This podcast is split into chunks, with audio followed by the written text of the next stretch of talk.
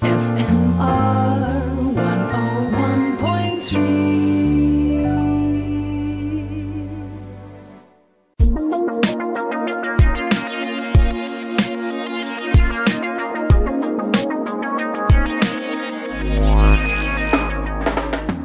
Welcome to Tech Talk with me, David Donde. If you have questions or want to find out more about something, drop me a line at david at fmr.co.za and you can find me on at David Donde on most social media channels. That's D-A-V-I-D-D-O-N-D-E and the podcast on fmr.co.za. I'm often asked the best way to improve one's coffee and the answer is always better extraction of the coffee. The quickest and easiest way to do this is usually by a better grinder. Assuming you already have a, a, better grinder, the next question becomes your coffee maker. But before that, I cannot stress enough that fresh grinding over pre-grinding is the biggest single improvement you can make to your coffee. The second biggest is particle size and particle size distribution, and that comes down to a good grinder. But let's assume you already have that good grinder, as we were saying.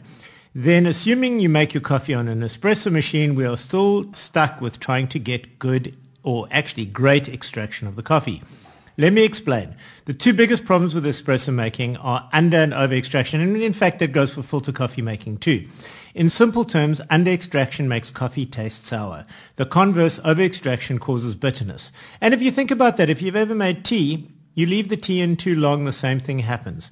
To get that sweet, perfect extraction, the full flavor, you need water to flow evenly through the puck of coffee.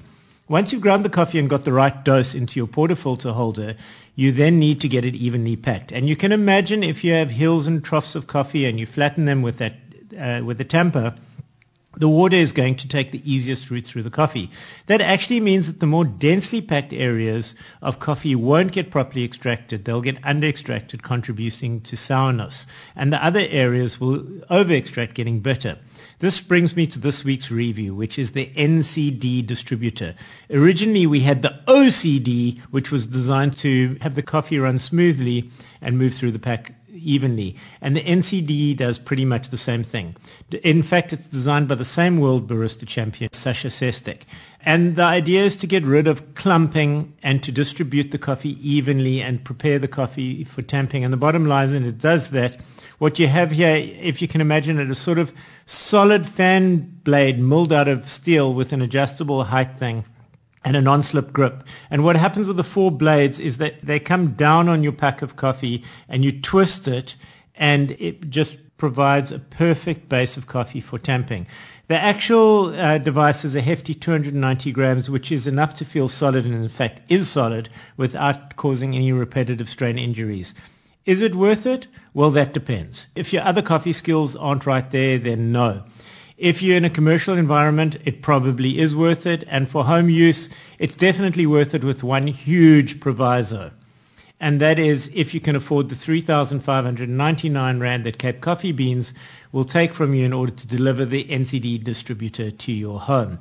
That's it for this week. If you've got questions, you want to find out more about something, david at fmr.co.za, and you can find me as always on at David Donde on most of the social media channels, and of course the podcast at fmr.co.za.